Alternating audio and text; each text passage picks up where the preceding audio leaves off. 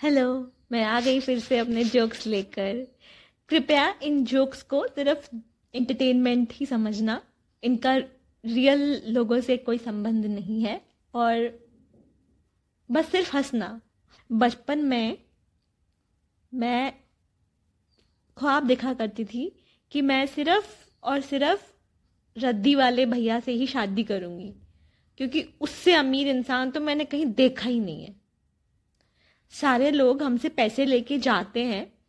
बस एक वही इंसान है जो सड़े हुए पेपर, पुराना कागज़ रद्दी, लोहा, कांच, शीशी, दारू की बोतल सब उठा के ले जाते हैं और फिर भी हमें पैसे दे के जाते हैं। पर सपने कहाँ पूरे होते हैं?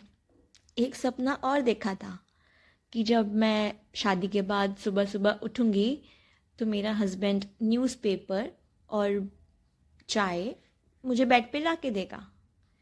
लेकिन असलियत में मैं जागती कैसे हूँ पता है?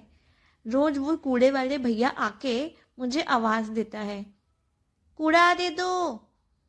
इस तरह होती है मेरी सुबह। और आजकल तो वो जो गाना चला हुआ है ना, गाड़ी वाला आया घर से कचरा निकाल तो मुझे ऐसा लगता है कि सच में ये सारे भाई यही सोचते हैं कि कब हमारे घर से ये कचरा बाहर निकले और सारा घर हमारा।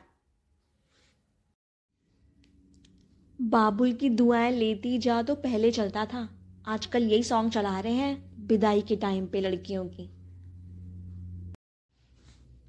कल बेटे ने मास्टर शेफ देख लिया और ज़िद पकड़ ली। मुझे भी खाना दोगी तो ऐसे ही गार्निश करके दोगी, वरना मैं नहीं खाऊँगा। अब मैं कहाँ से ये बेजिल लेकर आऊँ? नेट पे पता किया तो देखा, ये बेजिल तो घर में ही लगी हुई है हमारे। तुलसी माता, अब इनको हम खाने के ऊपर डेकोरेशन में यूज़ करेंगे। बताओ।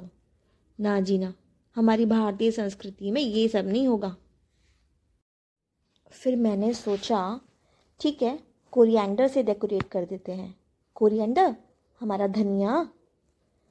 लेकिन फिर मैंने सोचा कि तड़का लगाया कड़ी पत्ते से, सारी मेहनत, सारा टेस्ट कड़ी पत्ते का।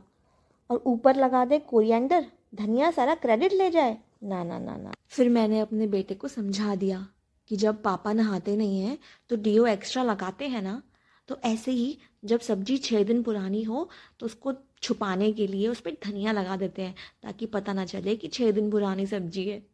फिर वो मान गया।